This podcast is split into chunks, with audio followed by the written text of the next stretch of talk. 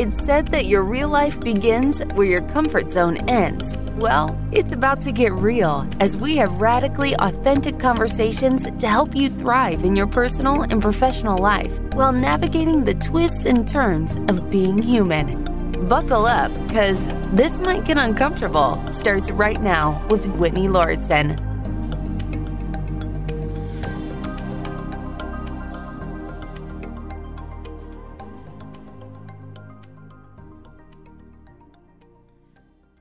Today we have the amazing Brittany as our guest, and I'm so excited about this because I've been following her on TikTok for quite some time.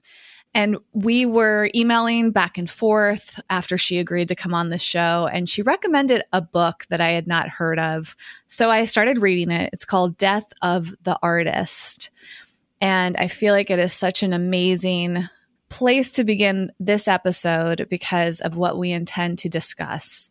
And I want to share at least one quote from it to start off with, which is First, we had fast food, then we had fast fashion. Now we have fast art, fast music, fast writing, fast video, photography, design, and illustration made cheaply and consumed in haste. And this ties into this episode because we're going to talk about the entertainment industry, what it's like to be a content creator, the ups and downs of those worlds, how they intersect, how they're different from one another. We'll talk about comparisons, expectations, maybe body standards, all of these things that tie into our relationship with entertainment and media, whether we are the consumer or the creator. And Brittany, I'm curious for you, what is it about this book that resonated with you and why was it so top of mind? Is it one of your favorite resources on the subject matter? And, and when did you read it? This is a very recent read for me. And I'm someone who even though I'm a very naturally optimistic person, like I love to know the real. Like I want to know what's going on. And so this book just really came across my Amazon recommended list and the name was kind of provocative. And so I was like, ooh, are the arts dying? And I'm been working in the entertainment industry since I'm in my 20s and I've seen a lot of changes and I'm just pessimistic in my screenwriting groups and we're like this is dying but I didn't realize it actually like had some data behind it this wasn't just us being like pessimistic like writers on Twitter. And so the more I read the book, the more light bulbs went off on my head and understanding, yep, this is going on. Yep, I'm experiencing this. Oh, yep, I see this happening. And it really helped me understand things that because I come from a film TV background, specifically independent film, non-studio film.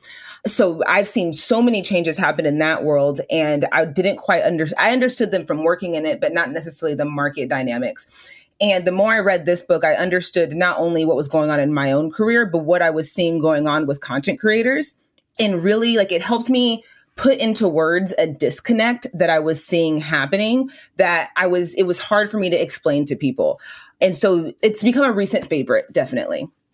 And that makes so much sense why I'm drawn to you. Both Jason and I have backgrounds in entertainment. And for me, I thought that that was going to be my whole career. And it, it seemed to make a transition of some sort because when I was in film school, we didn't have YouTube.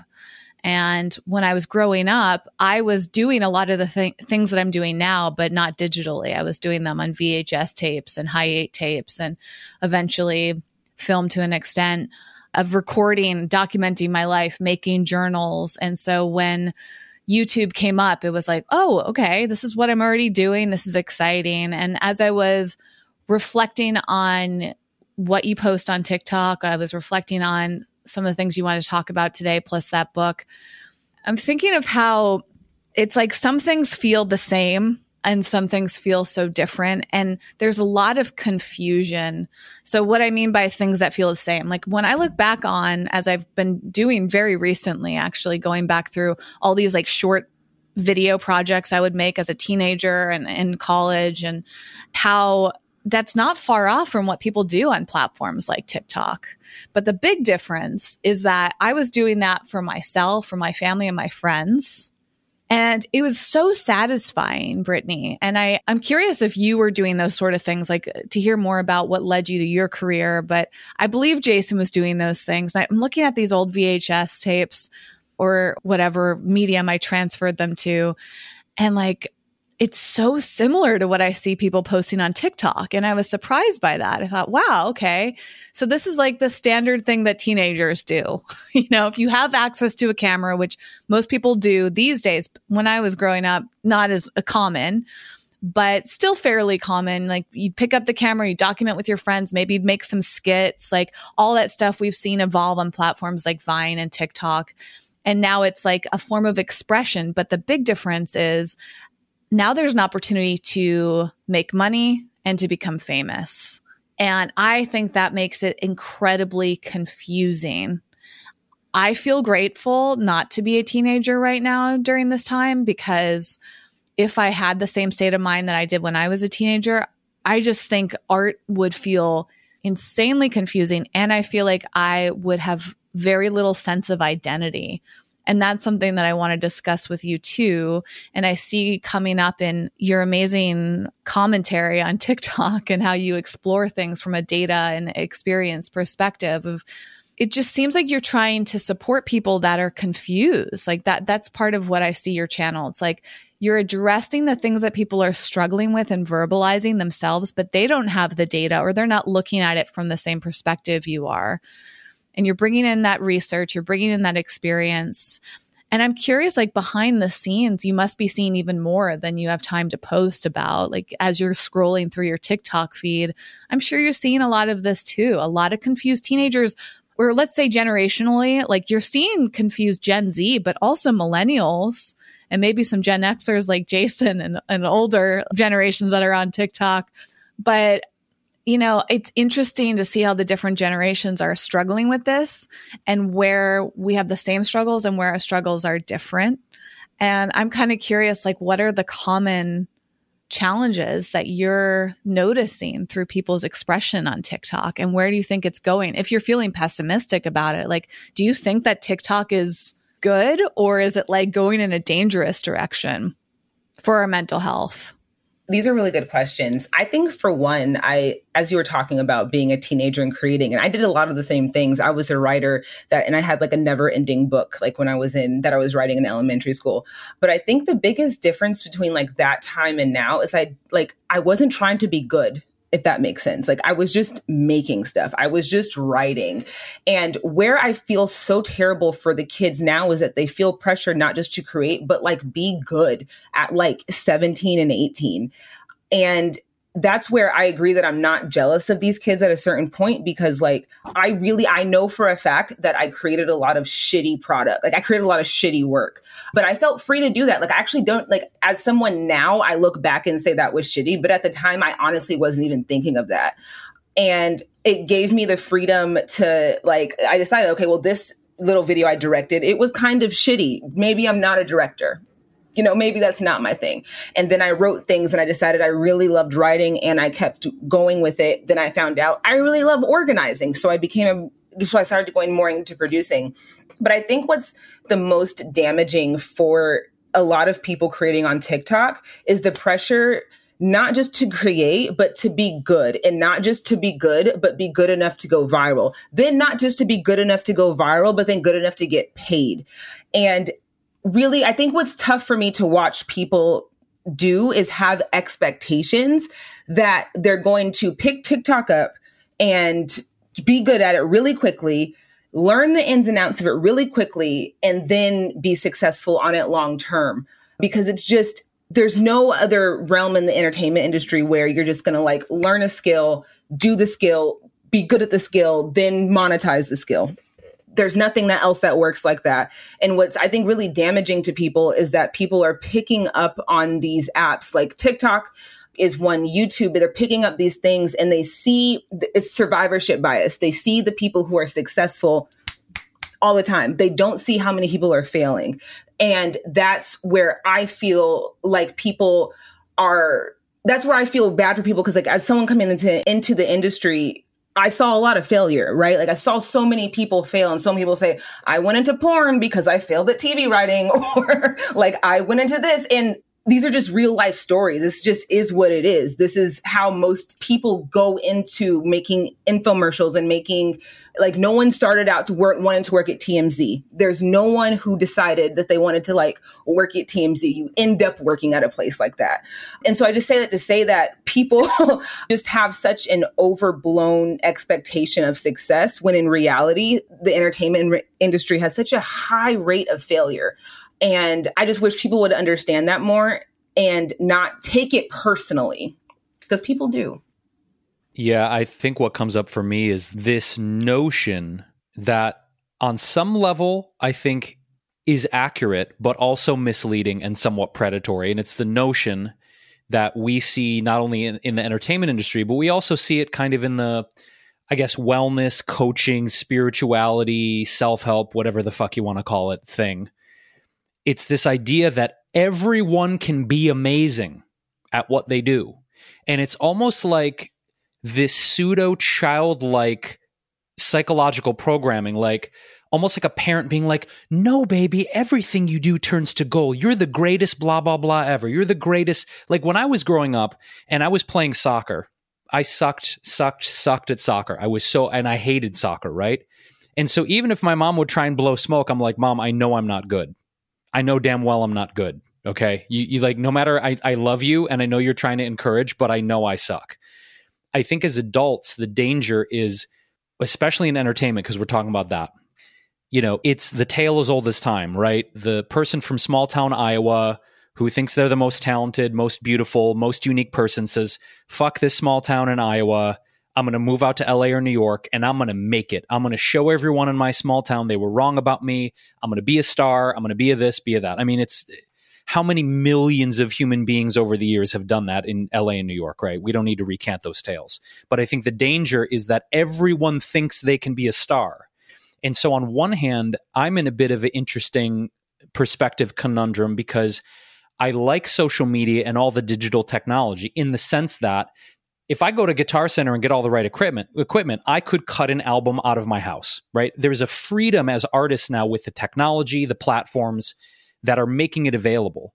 But what it's doing is it is diluting, I think, the how do you want to say this? Not the value. It's making it hard to find really good people in certain instances because there's so much content and so many fucking people doing it. So it's this weird thing of like, hate to break it to you, but your chances of being a star and being and I'm like you Brittany I'm I'm hopeful but pessimistic as hell. It's like look, statistically you're not going to make it, kid. Okay? It doesn't mean don't go for it. I'm not saying don't go for it, but to your point what you said Britt about like have your expectations tempered, don't go in thinking you're the shit, that you're God's gift, right? Like do your art do it for your reasons, but if you're doing it to be famous and rich and successful, you're probably going to get knocked on your ass right? So then it becomes, well, if fame and wealth and power is not the motivation, what's a more sustainable motivation or rather a more soulful motivation than that? And maybe some people realize they don't even want to do the art anymore if they don't get rich, famous, or successful because that was their only motivation, right? I mean, I'm sure you see that a lot, right? And, and in a way, it kind of weeds out, I don't even know what, it weeds out a lot of people, right? If they realize they're not going to get all that stuff handed to them. And then the question I go back to is like, well, what is the motivation? So I'm, I'm putting it back to you, Brittany, as as a writer, as an artist. What has kept you going? What keeps you going?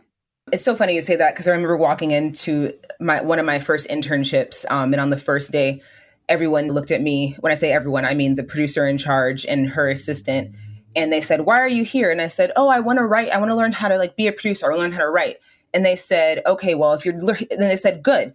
And they said, how much money do you care to make? I said, well, I'm like 21, so I haven't thought about it. And they said, good. And don't think about it because the likelihood that you're going to get rich and famous because of this is unlikely. So I'm glad you're here because you like to write. and that's the facts. I'm here. And I think that like it's really important to say I'm from Southern California. Like I'm from like I'm this is my home, right? So that being said, I have never not been around people who work in the entertainment industry. Like in my high school there were there was someone people who there who like were on Disney Channel and they were not rich. They were normal like us. They wore the same clothes we did. Yes, we saw them on TV, but there was no material difference between them and I. So even from a young, from my formative years, I never had the intent, the impression that most people in the entertainment industry lived very differently than I did. Like my mom had a friend who was a camera operator. Like one of her friends became a singer at one point. So it it's not to say that I know famous people, but it's a company town. So you're to know people who work in the company. Like it's just, so that being said, I think that like where I have a disconnect with a lot of people on the internet is that I have always viewed the entertainment in a very realistic way. Like some people grow up in Pittsburgh around car uh, steel companies, uh, Detroit around car companies. I grew up in LA around the entertainment industry. Right. and so it's not weird to me. And that's where TikTok has kind of been a weird experience for me, to be very honest, because this, it seems so average to me. This is so normal. Like this is like, th- this is a part of my, I'm so aware of the reality of the entertainment industry. It blows my mind that people don't know. and so that's where I have a disconnect where I have to, where I had to step back and learn, okay, so like what is the fantasy and what is the reality? Because I'm a little bit disconnected from the fantasy. I'm very disconnected like I, of course, have an impression, of course, have a hope that I'm to have make a livable wage in the entertainment industry and live a very like upper middle class life. But I've never had the impression that I'm to get like rich doing this. Like, like absolutely not. Glen Mazzara, who was the creator of The Walking Dead, he does well for himself, but he is not a millionaire like you can look on his IMDb, he's not necessarily banking shows every season. But most showrunners aren't, right? That's just not the nature of the industry. But the difference of not knowing that is that you're looking for different expectations. You're looking at Steven Spielberg, you're looking at like Tom Cruise, and you're like, oh yes, that's what I'm gonna do. But it's like, no. so I don't I feel like I went off totally. I feel like I went a little bit off. Yeah, yeah, and it's it's interesting. One thing that really irritates me on TikTok is like even just thinking about it is making me annoyed. when people post like why haven't i gone viral? or like they'll either say that about themselves or they'll write it in the comments. It, it there's so much focus on going viral on tiktok. And speaking of expectations i think part of that is because unlike other platforms for the most part t- your chances of going viral on TikTok are much higher. But that doesn't mean that anything great's going to happen. You know, I've had videos go viral, whatever you want to call that. And like, it really didn't do much. And I actually remember earlier this year, I had one video go over a million views fairly quickly, which is for me an unusual experience. And I actually felt a bit depressed about it because as it was happening, I was thinking there's part of my brain that has been conditioned to believe that going viral is going to like be something important and significant. And there's like, you know, I literally had people for weeks like congratulating me for that. And I thought, wait a second, like, why is go- having a viral video that you didn't even intend to go viral because you can't really? Why is that something to be congratulated? Why, why do you get a pat on the back when you have a viral video? And I think it's because we have been conditioned to believe that going viral is this huge achievement. But what does that achievement even mean? And it left me feeling empty inside because nothing really came of it except for those congratulations. And I feel that way so much about the entertainment industry once I moved to Los Angeles after growing up thinking all of those things, like from the outsider perspective, Brittany and Jason had a similar experience. I was all the way on the other side of the country growing up with this idea that, you know, LA is the place to be to make it. And and I remember coming to Hollywood for the first time and like that experience so many people have when they see the walk of fame and like they're in this atmosphere, the Hollywood sign, and there's like this feeling of like, ooh, like it's exciting and special and something magical is going to happen here. And I love living in LA, but you know, it hasn't been that magical experience. And that's okay because there are other benefits, obviously, to living in Southern California. And then just working in this industry and seeing, like, and by this industry, I mean like working in production offices and seeing how miserable most people are. And to your point, Brittany, even the top people on set or the top people in the office, like they don't seem that happy regardless of their status or how much money they might be making. They're just thinking about the current project and then that ends and they're on to the next project. And as we've seen happen in the through the media, like a lot of those people are doing awful things. Like they're not necessarily good people. And they get away with it because I think part of this veil of mystery and mystique, and we put so much emphasis on fame and money, and we collectively, at least up until recently, have just like turned a blind eye to the awful things that people are doing. Now I feel like we're pay- paying more attention and we're calling people out. We've got cancel culture and accountability culture, but there's still that idea. And I think we're seeing that happen on platforms like TikTok, where all a lot of young people on TikTok are just waiting for their chance to go viral because they still believe that it's going to change their lives and make them happy. So, what's really interesting is about virality on TikTok is so there's two there's so many things I was thinking of when you were talking. Number one is that the interesting parallel between virality on TikTok is what happens with a lot of musicians when they tour a lot and they're on stage. It's a dopamine high.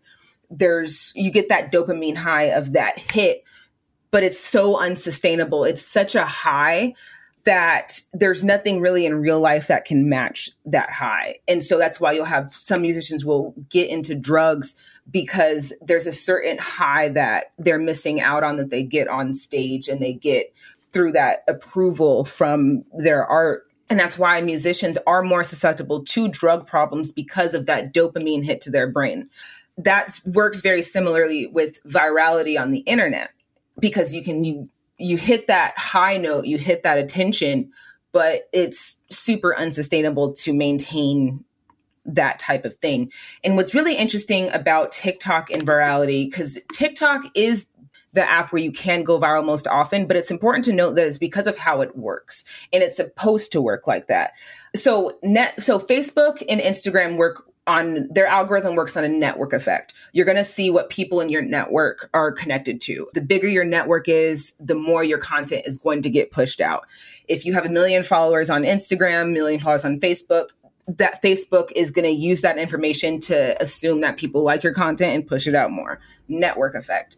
TikTok uses the content, uses content buckets. And so it really doesn't matter how many followers you have. They don't use that in tallying up your, if you're going to get it out. Everyone's videos have the same exact chance of going viral. You have like a two hour window when your video is first posted. If the test group likes it, you get another test group in another two hour window. And that process keeps going as long as people like your video why it's important to know is that the vir- the virality you can't predict it. You can do it's not it's by the nature of TikTok's algorithm you can't predict if you're going to go viral or not. And that sucks for creators because creators will get that one viral hit and then because of the way our dopamine works in our brain, you're going to keep doing, you're going to keep trying to get another viral hit. But TikTok is not designed to give you a viral hit every time. I think unless you're a super account, but that's a different conversation. But for the bulk of accounts, you're not designed to go viral every hit and TikTok's really not going to let you because one of the important things to know about TikTok is that TikTok needs content. It's a content app if people aren't making content, they can't keep you on the app. That's just basic business model. So it's important to give creators incentives to keep creating. Biggest incentive you can give somebody is an addictive model. It's people can call it gamification, which is what they call it in tech a lot because it sounds a lot nicer. So you can call it a gamified model.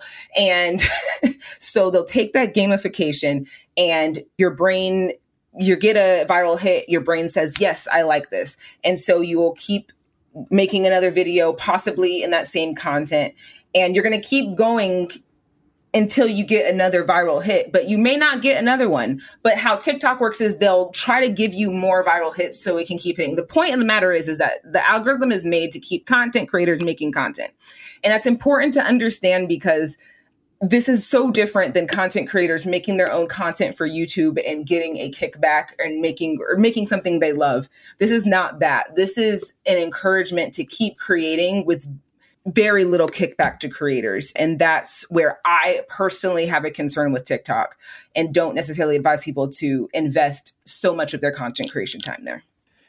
One thing this brings up for me is how tempting it is as an artist to follow the trends or follow what is popular or follow what's viral, right? So I think I think that a lot of people start off perhaps with not necessarily the intention to make content because people will like it. I mean, I'm sure there's a ton of people who want popularity, fame, influence, all those things, of course. But what I've seen with a lot of people and the struggle that I often deal with too, and other artist friends, is the line between making your art for yourself like you were saying brittany when you were when you were a young lady that you were just creating and you weren't doing it for any other reason than just to do it right? It's like okay this sucks. I'm just creating to create. But when you have something go viral or you have a hit record or a hit tv show we could give a million examples here it's very tempting then ooh I'm just going to hit that note over and over again or try and recreate that note in the same way. And we've seen it so much with people. I mean, back in the day too on YouTube, like we would meet different content creators and we'd be like, oh, you're the dude that made that video that got you know, 50 million views. And then they'd try and do like a part two or a part three. And it would never do anywhere near as good as that first one. And they'd be like, what? I, yeah, I did this follow up and we had the same theme and the same character and the, I mean, I think about I think the one that comes to my mind, Whitney, is Bane Cat. You knew I was going to talk about Bane Cat. Is this this YouTube video? This guy dressed his cat up like it's one of the best. Like to this day, that damn video. Like God bless that video. But we met the guy who made it, right? And he's trying to duplicate the success, that just ballistic success of that first video. Couldn't do it. So the temptation, and I think the danger, is we try and replicate that success because of the dopamine but what are we sacrificing in that process? I think i think oftentimes we sacrifice a shit ton of authenticity because now we're trying to make art to get the likes get the hits get the dopamine. We're not necessarily creating from the most authentic place when we keep chasing that. But man it's damn tempting to do it isn't it? Because we get that first taste of fame. Depending on how you set up your you know in youtube you know your adsense you might be making a pretty penny if you get 50 million oh i got to make that money but I think it's so easy to lose our true instincts, our more deeper, authentic sense of the art we're putting out. Cause now we're almost like trying to, like you said, gamify it. Like I'm trying, I'm trying to game the system now. I'm trying to get that other 50 million view video. And I say it because, and the other part of this too is sponsorship. Like everybody's like, I want to be an influencer so I can get brand deals. But the thing is with brand deals, oftentimes you also lose your authenticity because now you're doing what the brand wants you to do. Yeah, you're making money. I'm not eschewing that. You're making money as an artist. But in my experience, and so many friends of mine, there's almost a resentment that sets in because you lose part of yourself trying to get paid and do what the brand wants you to do. So again, my reality too is everyone wants brand deals. Yeah, get free sneakers, free jackets, $5,000 a month, blah, blah, blah. It's not necessarily what you think it is.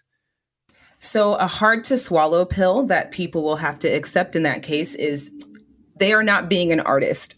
And I know this is going to be hard to hear, but when you are making commercial content for a brand, you are now doing commercial work. It stopped being art. People don't want to hear that because it sounds better. Oh, I'm a free artist. But art is not taking brand deals.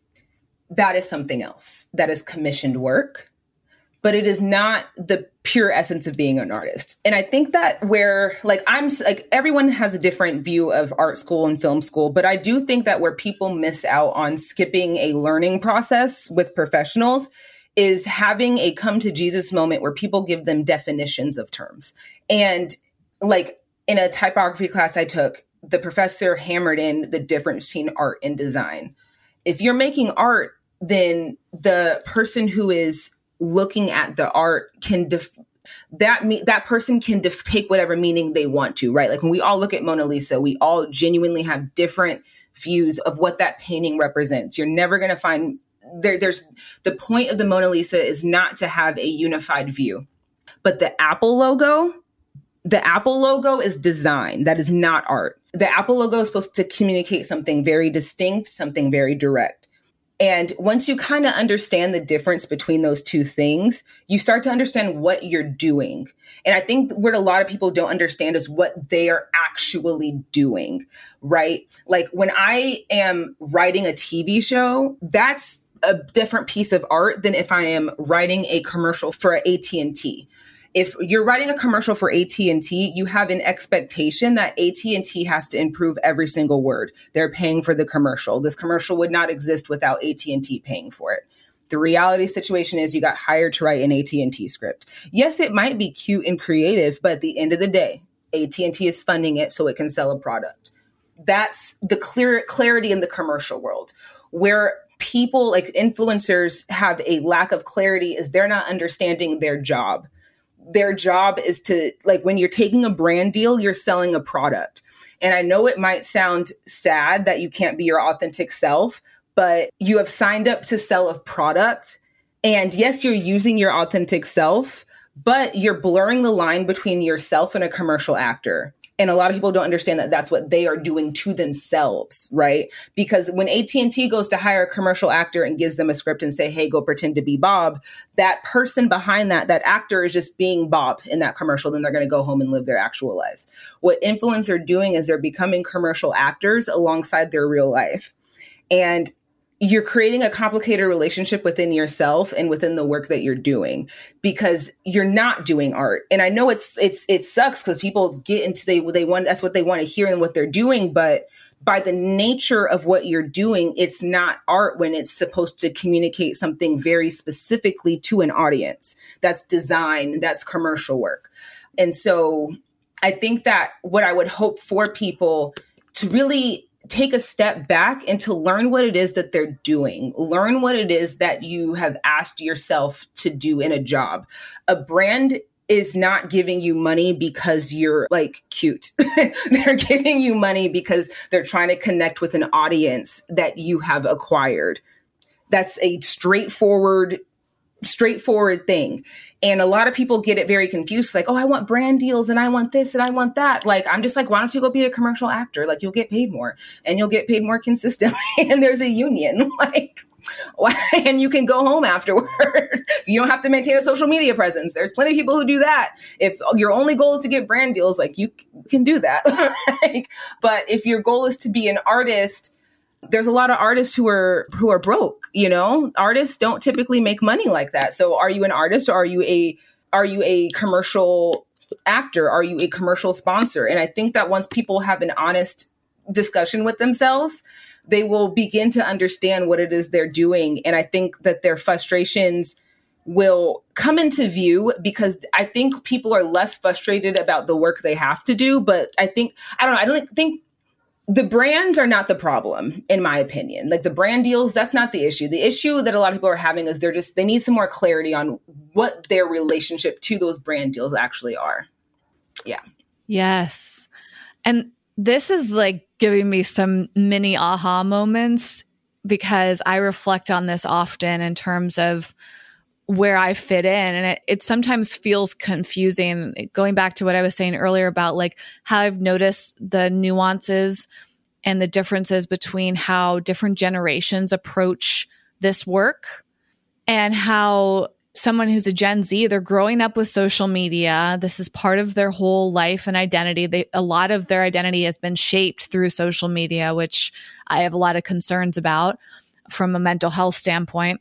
And it's very natural for them to be sharing their lives online, as I was saying before, much like it, it, felt natural for me or, or exciting, enticing for me to pick up a video camera when I was a teenager, but I wasn't sharing it with thousands or maybe millions of people, right? It wasn't public in that sense. It was private. It was very controlled. But that self expression, we talked about like the different forms of art and how I think, unfortunately, because social media is that main common outlet for people, they get on there and they're sharing. They don't even really understand how this works. You know, we see these documentaries coming up like The Social Dilemma and Childhood 2.0, and they're talking about how social media is made. I think this is part of this conversation is like, even adults don't fully understand social media. Like the way you broke down TikTok, Brittany, it makes so much sense.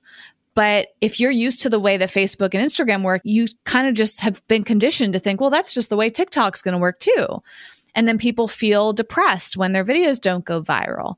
Or the shifts that have, have happened in our culture around our addiction to validation through social media and how people have shaped the way they appear online, even if it's not for their professional careers.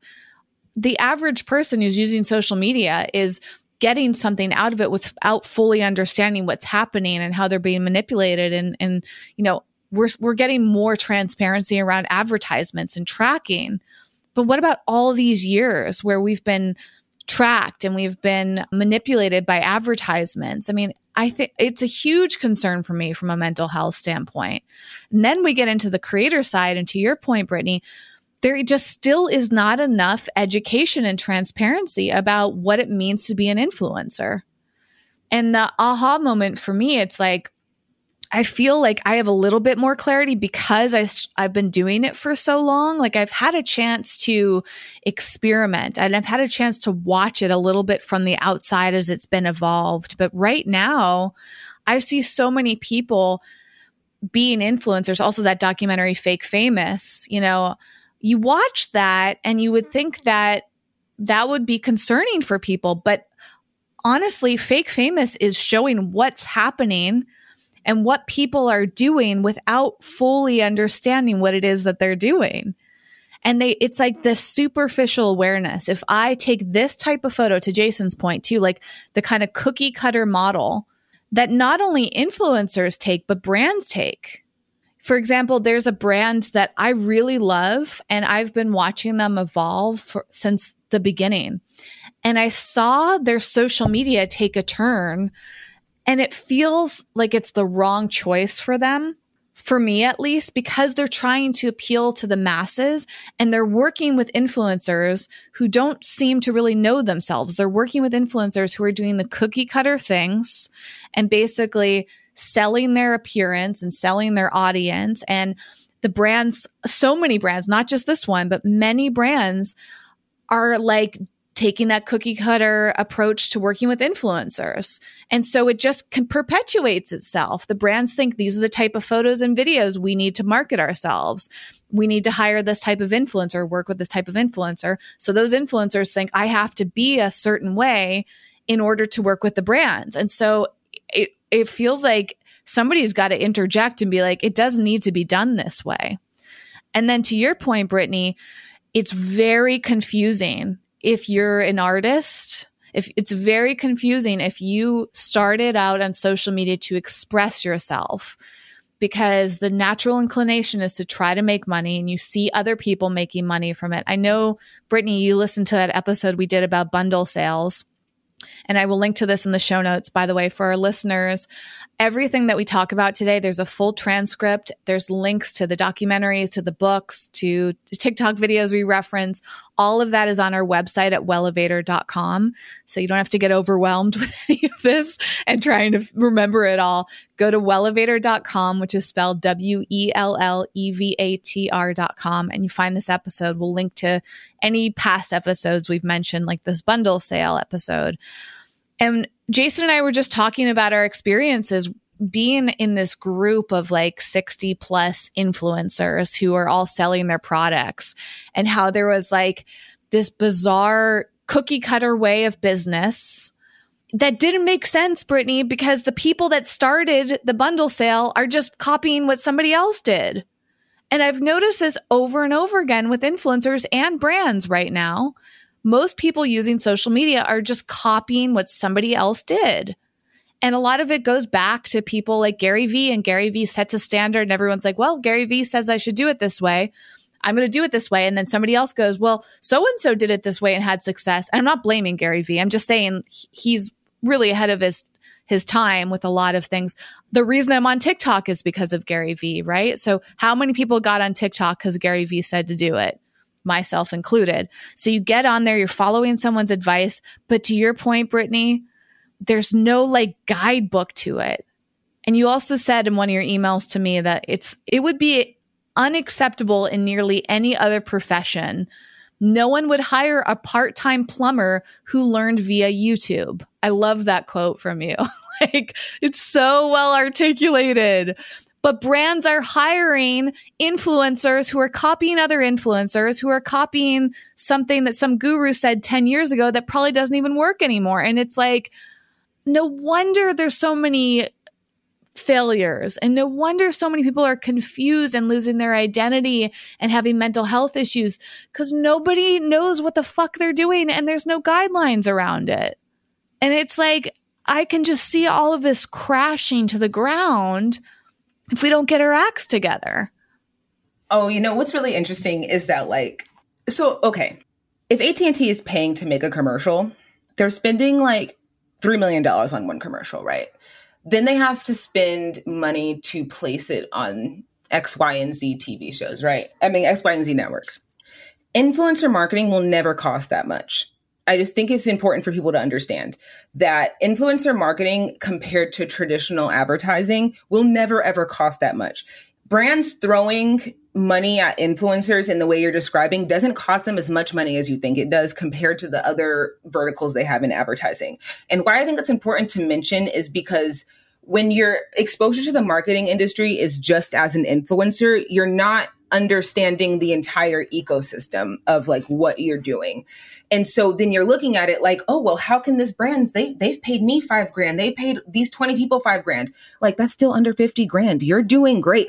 like when I was working, running an influencer marketing program at a cannabis company I worked in, like spending 10 grand on a marketing campaign was cheap, cheap. Like that is like, oh my God, we saved money. But to that influencer, that's a lot of money. So it's important to understand that, like, so that that's so that's important to understand that the money imbalance between traditional advertising and influencer marketing means brands like yeah of course like sure like brands should do better with influencers but if influencers don't work out there's still commercials there's still magazines there's still ad rolls on podcasts there's still other forms of marketing and i say that to say that because they're like not to say that influencers shouldn't feel important, but they should understand they're part of a larger ecosystem right? It's a larger ecosystem of marketing that exists. And if they weren't using influencers, they would just use actresses and, and models, stuff like that.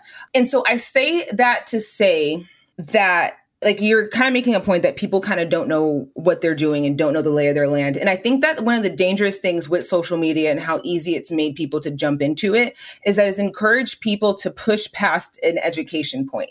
Like when I made that quote about how you wouldn't hire a part-time plumber, I was thinking of the fact that I recently had an interview for a podcast producer, but I'm not a, and I've produced content before, but I haven't edited the podcast. So she wasn't interested in hiring me. I understood that point blank period like i I no issue with that because I have an understanding that it's it's a big gamble, it's a big risk to take on someone who is not fully aware of what they're doing. And so I say that to say that like there's a lot of influencers who jump in and I think that my my fear, not my fear, my kind of issue with the way TikTok and I, I say my specific the companies I specifically have an issue with are Apple in YouTube and then Google after they bought YouTube because there was there's such a way that Apple made their products and everyone can do it. Everyone you, you just need a MacBook Pro and you can make a whole YouTube video. All can and then Canon jumped into not just Canon, but there was an entire push and to make prosumer cameras is what they called them at first and then they dropped the prosumer and just called them consumer and making technology really available. And it was a really big market in the early 2000s to push this prosumer equipment onto people. And I, where that where that just made a disconnect is a lot of people are jumping into something they one don't feel like they need more education on because they one don't feel like they need more education and they two don't go forth and seek it and what i see on tiktok a lot there's so many people who are like oh i've been shadow banned or i'm not getting views and one TikTok is made like that. And but uh, so many people don't take the time to go learn that because they don't feel like they have to. And two, a lot of people just don't consider if they're making good content. And I know that just sounds harsh, but sometimes like you're just not making the type of content that's going to go viral. And it's just uh, the companies made these things so easy that people rush to jump in to do them because they made it just look so easy. It's so easy to use a MacBook, right? It's so easy to pull up and make a video and edit it and upload it to YouTube. It's there's so there's not a lot of friction in that process. And because of that, people, because of the, the lack of friction, people like, oh, it's easy.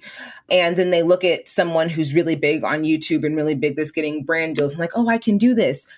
And without having that just point of education, there's just it's just really it's it's hard to I don't know the, the ease of the tools made it hard for people to grasp, but they need to learn how to use them if that makes sense. Yes, and that reminds me of another quote from The Death of the Artist there's two parts. One, a woman named Molly Crabapple, great name, said, winning does not scale. It's easy to say that if people are just good enough, work hard enough, ask enough, believe enough, then they will be successful. But that's a lie. Because it's easy to think that it's easy once you've made it. If you just make good art, just put your stuff out there, just make your own rules, just ask, are reassuring nuggets that have become a cottage industry, especially among artists who have managed to find success amid the new conditions. And there's the myth that if you don't succeed, it's your own fault, which is not only a form of victim blaming, but it makes the classic American mistake of seeing economics in an individual rather than in systematic terms the myth that if you don't succeed, it wasn't meant to be, which of course is a circular argument. And when you really look at this phrasing, it's like, wow, because that's, you see this so much on TikTok and people blame themselves without understanding the actual system, to your point. I think it also, like, in a way, weaponizes hope in the sense that, well, you know, you're a pretty good guitar player, and Prince made it. It's like, what the hell? Tom Brady's a real good football player. You should keep going. You got a good arm, kid. You know, you're a pretty good tennis player. I mean, look, you know, Venus Williams did it. You could too. I mean, it, web- it weaponizes hope in the sense that then companies, coaches, businesses, and advertisers want to convince you you can be rich and famous too. I mean, we go back to the beginning of this episode, right? But it it's so true in that sense that it's like they dangle the possibility of fame, money, riches, success, influence if we just keep going. But then people get taken advantage of like crazy, not just in this town in LA, but I think in general, if that's your motivation. But, you know, as a counter to this, if you're not chasing those things, it reminds me of the one of the videos I saw on your TikTok channel, Brittany, and forgive me, you'll have to remind me of the name of the photographer. You you did a video about this photographer in New York who did not accept money for his art. And I will use the word art because it was. He didn't accept money for it. He shot people on the street in their fashion, and it, paraphrasing now, but it, it, appeared that you know it was like a CNBC thing. Like people wanted to dress up in their fanciest, most dope duds because they knew this guy would be taking pictures of him. And you also mentioned that he lived kind of a destitute lifestyle. In you know he lived in his studio in New York City, and it kind of goes against everything we've been conditioned to believe, which is that the only way you're going to be seen as a success is if you massively and grandly monetize your vocation as an artist. Right? But what that does in some ways, it kind of reminds me of what Elizabeth Gilbert talks about in her book, Big Magic, which is like the danger of you trying to force your art to make you money is you strangle the life and the authenticity out of it. Like, why do you demand your art make money for you? Like, when did when the fuck did that become a rule? Well, there is no rules, but I think for me, it goes back to almost this like schizophrenic mentality we have in I'll say American culture. I'm sure there's other cultures around the world that feel this way, which is, you know, like let's say you're a kid and you're like, all right, mom, I want to be a writer, I want to be a TV host, a musician, a chef, whatever.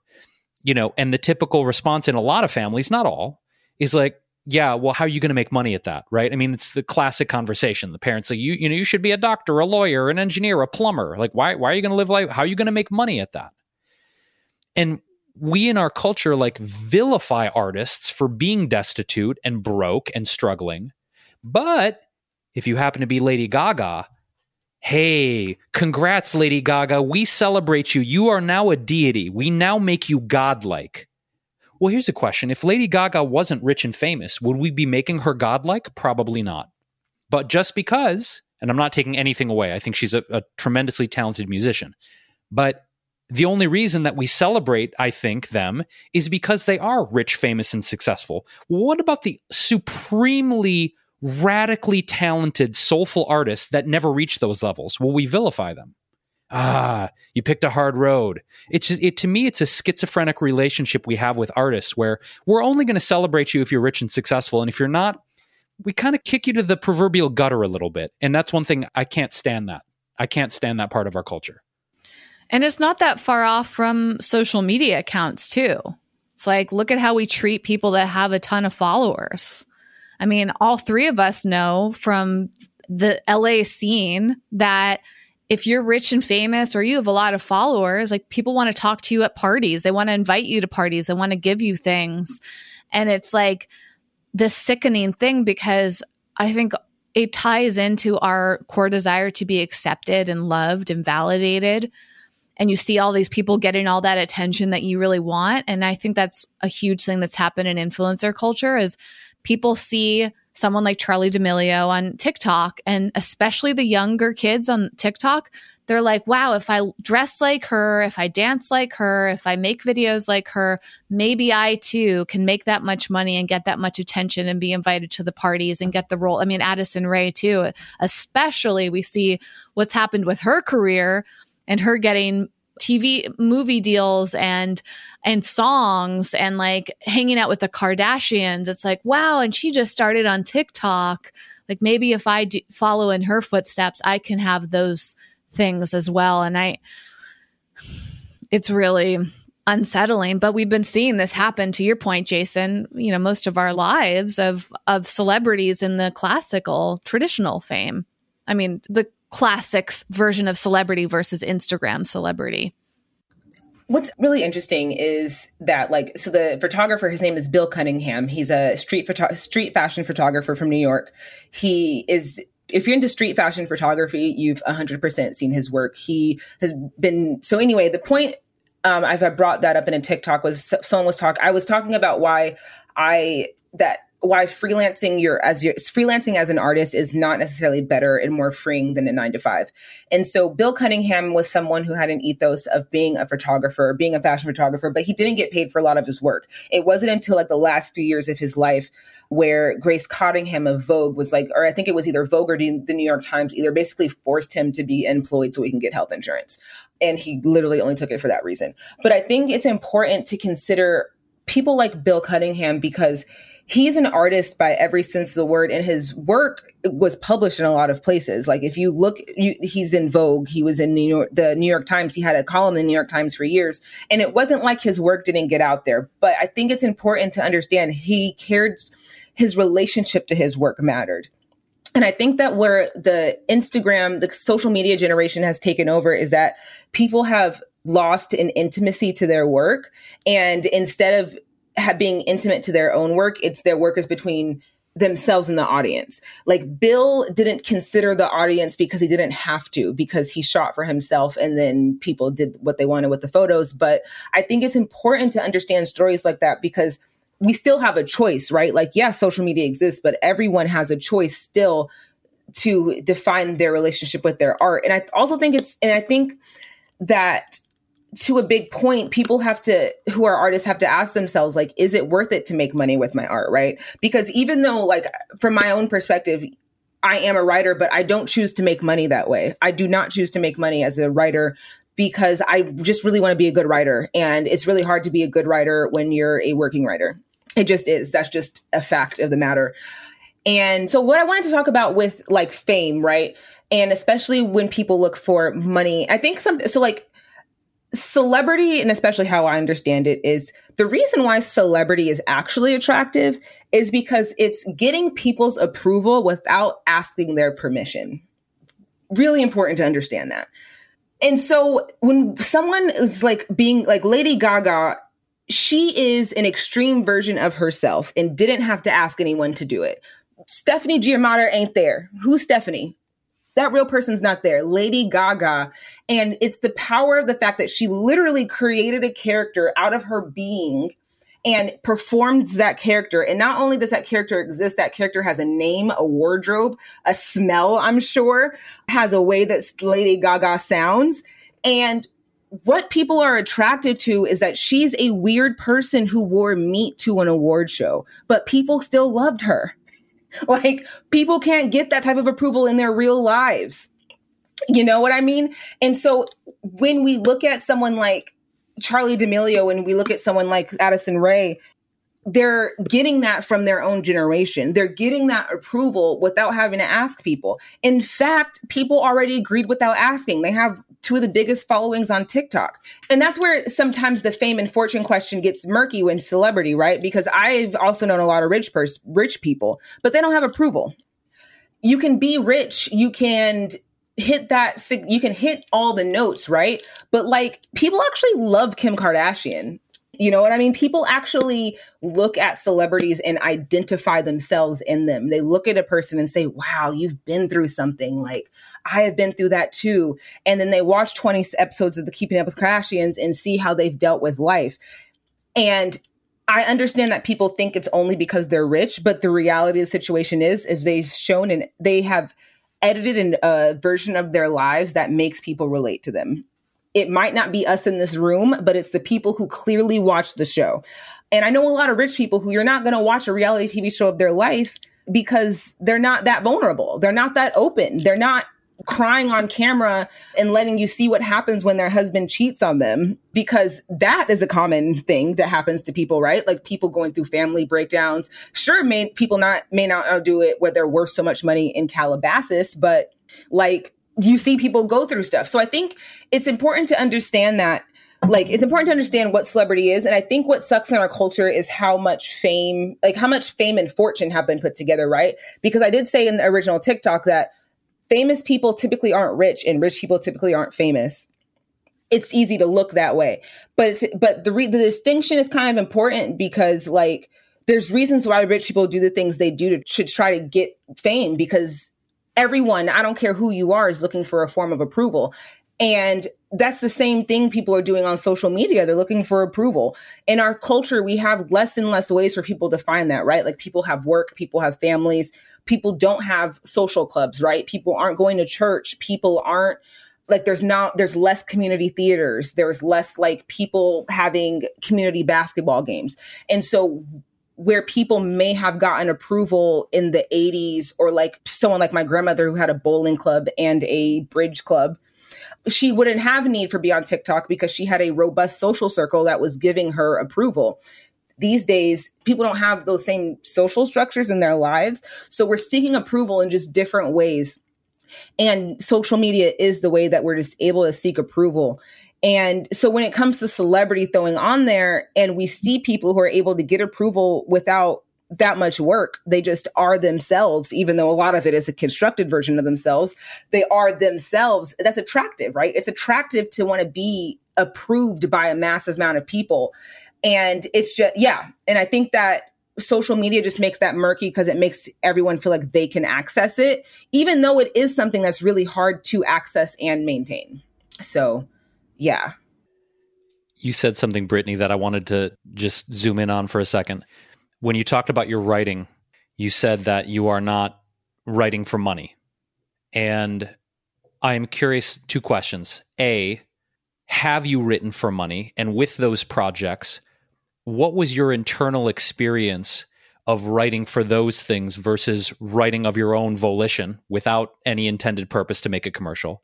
And B, what we're talking about, again, I, I think it flies in the face of what the conventional societal messaging is, which is, you know, cash in on your passion, monetize your talent, you know, fucking side hustle. I mean, it's like we're obsessed with monetizing every goddamn thing possible. It's like psychotic almost. So that's not necessarily the question, but I'm curious about about your decision to not seek to monetize your writing. And if you had at any point done it for money, what that was like for you. So right now I'm in a point of not monetizing my writing because I really want to be good at it. I've taken some time off of writing and it's not that I feel like I suck, but I just for this period of my life, I want to create without that pressure. And I think that I don't create well. Like I do create well under pressure, but there has to be an underliance of confidence, right? And that's where that's why there there are certain writers who I know who could crack out an entire TV movie in like 8 days. And I would love to be that confident, but something that I had to learn was that that confidence and that ability comes from a lot of practice, like a lot of taking time to write a lot of shitty things to and being comfortable with that to get to that point. And so for me, when I was, I've had an experience where I worked for a TV writer and did a little bit of ghostwriting. I had an experience where I co-wrote a TV pilot with a comedian and I enjoy those experiences. There was really like internally, I enjoy collaboration. TV writing is collaboration. It's not a solo endeavor and I love that. And I think that for me, I didn't feel the confidence that I wanted to feel as a writer. I think the benefit of working under professional writers before I took my time out is it's amazing to me the ease in which certain writers can just crack something out. Like when people are professional, it's so impressive. Like it is, it, it's so impressive to see somebody pull together a very complicated thing in something that I know would take me like three months and within a couple of days because they have the confidence of experience. And I think that like I have that perspective of not wanting to monetize everything to death because people like most of the people I admire didn't. Most of the people I admire have more projects that are sitting on their computer unproduced than they have on IMDb. And the truth is is that not like even if you're the greatest pitcher, the greatest batter in the world, you're not going to hit a home run every time. It's just not statistically possible. And I uh learned under a writer named Bill Taub, who is a very old school writer, like wrote Cagney and Lacey. Like he's a very old school writer. And he just really had a perspective of just writing, like just write and it's to suck. But maybe by page 50, you'll be good.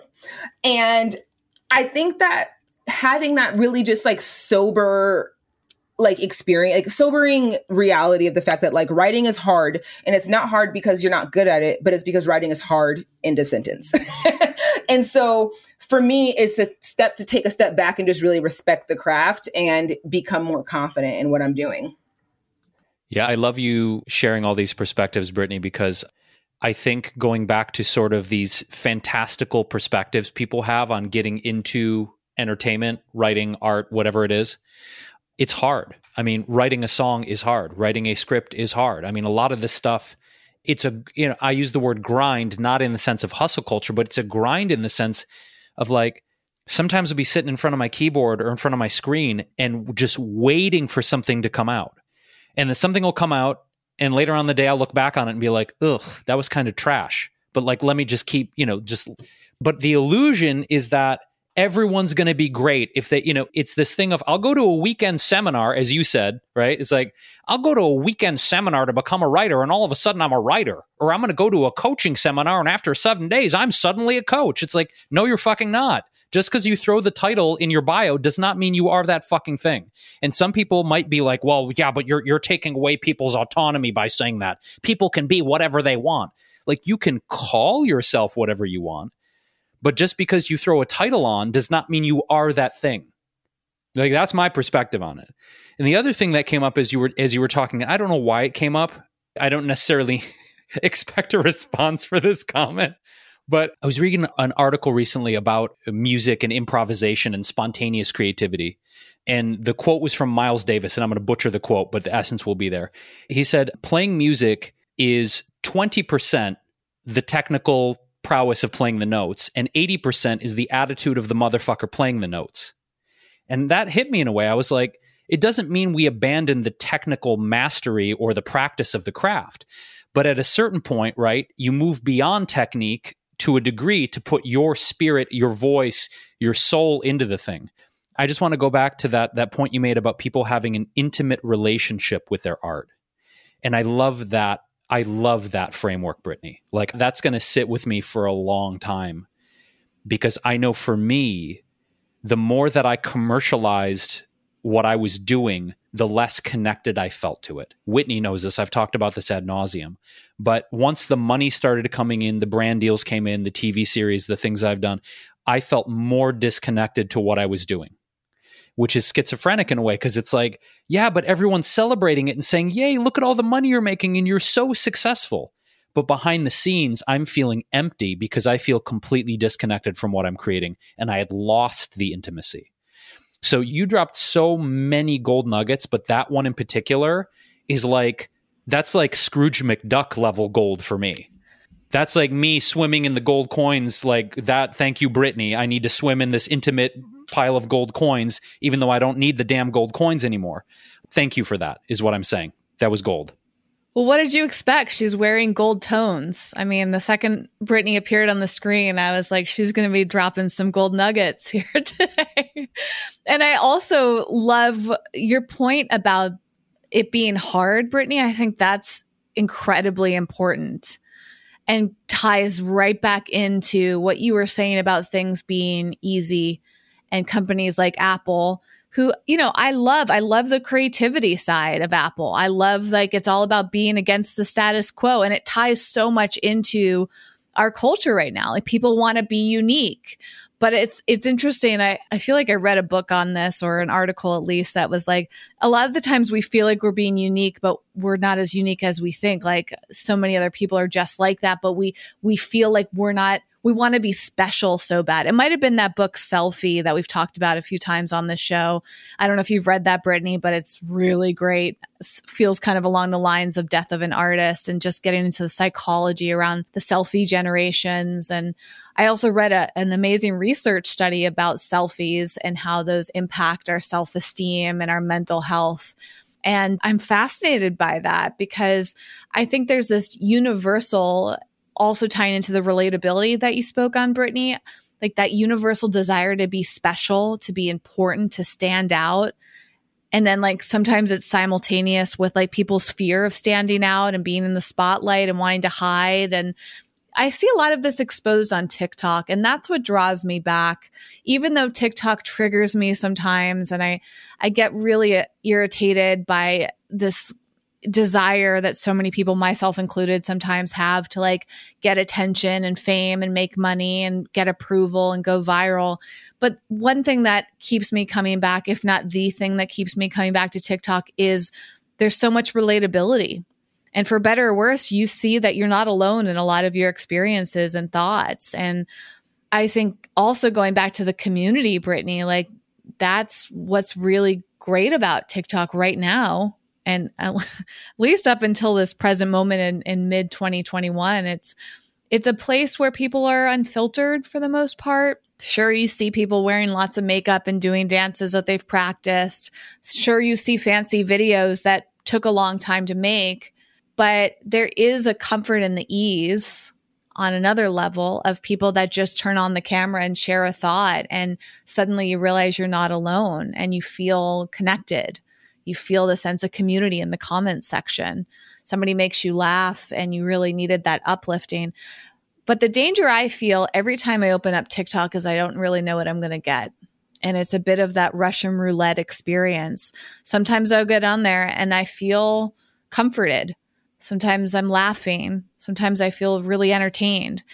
But sometimes I feel very triggered and I feel like I fall into the comparison trap I see diet culture and beauty standards being thrown in my face, uh, in ageism in terms of pitting the generations against each other. Like millennials versus Gen Z is such a big trend right now. And that just like really bothers me. And just like there's a simultaneous sense of unity, but also a sense of separation on there of this person versus that this this type of person versus that type of person. We see a lot of politics or at least my algorithm. It's like there's so many democrats pointing out the flaws of republicans and vice versa. We see racism on there. And then we also see people fighting against racism on there. And it's like again the Rush, russian roulette feeling i'm not sure if you relate to that as well brittany of like i get a little nervous opening up that app not knowing what experience I'm going to have because it's so all over the place for better for worse. You know, it's just really interesting you say that because when I first downloaded TikTok, I was very taken aback by like the variety of experiences. And I'm someone who's very curious. And since I, I'm, I, I'm lucky to have friends who work in a lot of different industries, so like I quickly digged into how TikTok worked. And after I learned a lot about how TikTok worked behind the scenes, I now approach it with a very sober, like logical mind as much as I can. Because the thing about TikTok, especially like as soon as I started to create, because it's, it's a different experience on TikTok when you're just a viewer versus if you're a creator. It just is. And I really, and that, that was a different, interesting thing to experience was because when I was a creator, I mean, when I was just viewing, I looked at that very differently. I was like, I was more open to passive, like, I guess not like not tailoring my algorithm, if that makes sense. But after I started to create on there and started to understand, I don't know, I just, I, it shifted my point of view and I needed to understand the app more. But I think that, like, the interesting thing about, like, when I see about TikTok is that TikTok reminds me, like, TikTok is in some way in a complete amalgamation of like everything the internet's already done. Like if you've been on social media, like I've been on social media since like I remember deleting ICQ and Friendster. Like I've been on social media for a long time. And so I was a heavily MySpace user, a heavy Tumblr user. And what's interesting to me is to see a lot of the same Tumblr arguments come up on TikTok and see a lot of the same things happen and I like to match patterns. And I learned a lot of time ago that t- things typically aren't new. It's another one of those.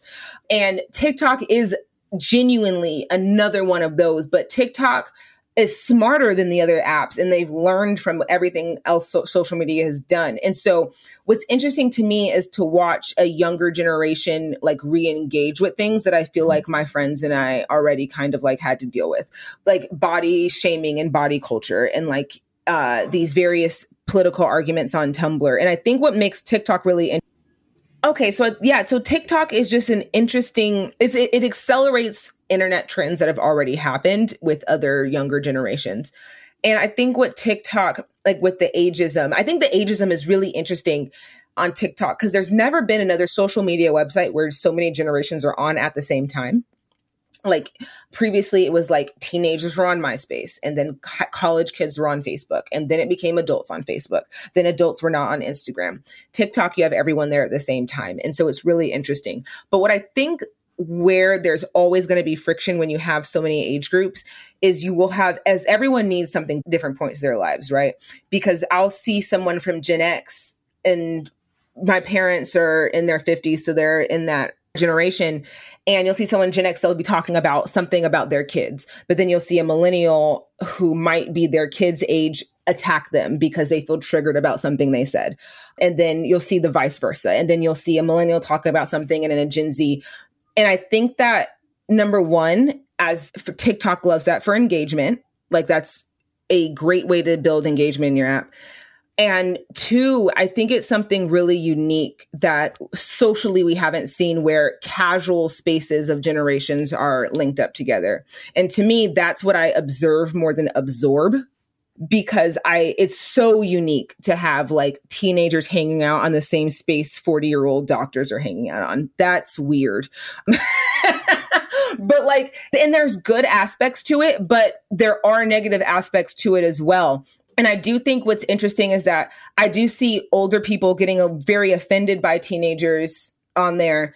But, and I think where those people have to confront is their own inner like teenager being bullied. Like, and it's really interesting to see like people really reacting like, why are Gen Z people telling me I can't do it? And my first thought is like, why do you care? But then my second thought is you care because you're not getting approval from a teenager and that might not even be like you at 40 that could be like your inner 17 year old your inner 15 year old who like is jumping out and is ready to try to like in wants approval. And your 40 year old brain is like not stopping that little inner 15 year old say yo bro like we're not here anymore. Like we're an adult. Like we're not we don't need that approval anymore. And I think that's really interesting to absorb, to really observe on TikTok because a lot of people are not aware of, most people walking around not aware of their triggers and aware of like their, what they emotionally bring to TikTok. And because of the way TikTok works, there's a, there's a communication uh, brand theory that names this, but essentially when you see images really quickly, you don't have time to analyze them, right? Like if you're watching an hour long documentary, you have so much more time to analyze that over a 30 second TikTok. And so your emotions are triggered so quickly on TikTok, literally just because the medium. Like it doesn't even have to be something, it's not even a malicious thing TikTok built into it, but it's literally how your brain works. If you see something for 30 seconds, you're going to think about it for maybe five seconds after that, like if that. And so it's the nature of TikTok, I think, creates a lot of these dynamics, even if it's not an intentional dynamic to be created. And I do think that's where I encourage people, especially content creators, to learn so much more about these apps and learn so much more about how the internet works. Swipe to Unlock is a really good book about this, about the internet in general, just how it works. And once people understand these things more and they're able to be more objective, then you can approach these spaces with less emotional vitriol. Then you're like, okay, well, it is not actually normal that I am seeing teenage content. Like, it is actually not normal that, like, I am seeing the opinions of 20 people, 50 million people in like 15 minutes. These things are not normal. So, no, my brain is not reacting to them in a way that's normal because things things are not normal. And if you can really kind of help your brain and like help yourself understand that, you can approach the medium in a better aspect. And I do think just the final thing to wrap up with that is that it's important to understand mediums, right? Like it's important to understand that the medium defines the message.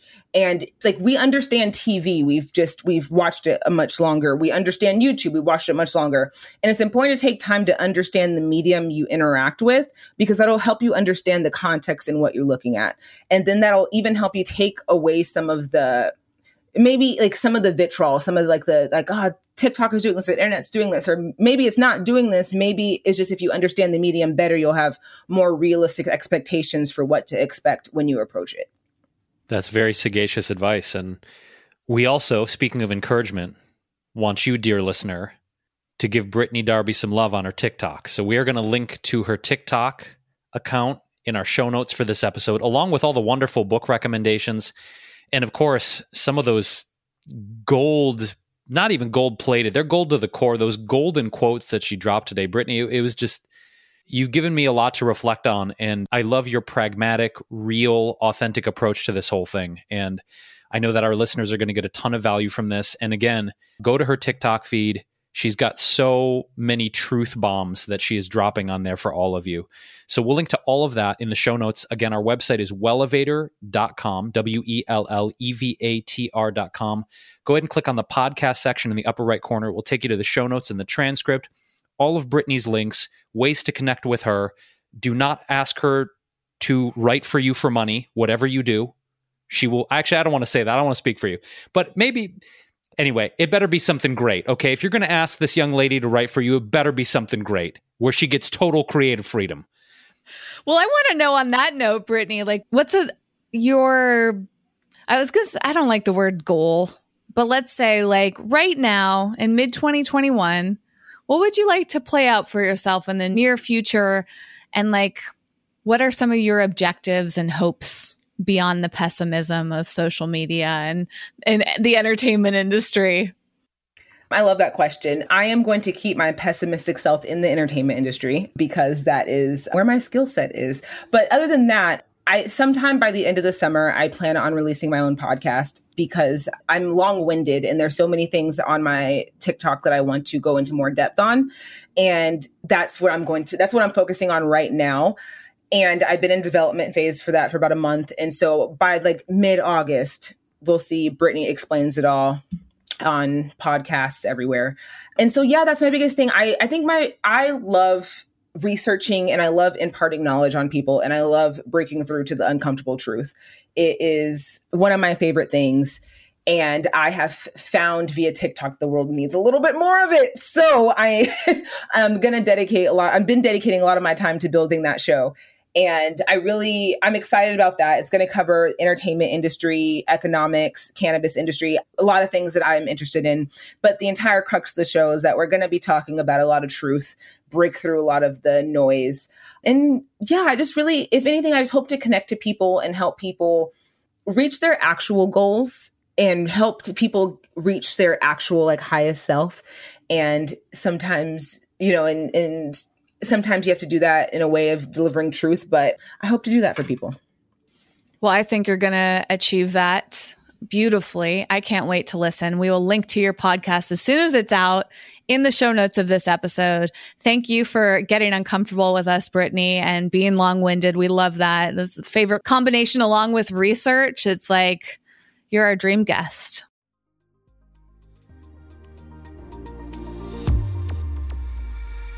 Thanks for listening and getting out of your comfort zone with us today. For show notes and more high performance resources to help you thrive, go to wellevatr.com. That's W E L L E V A T R.com.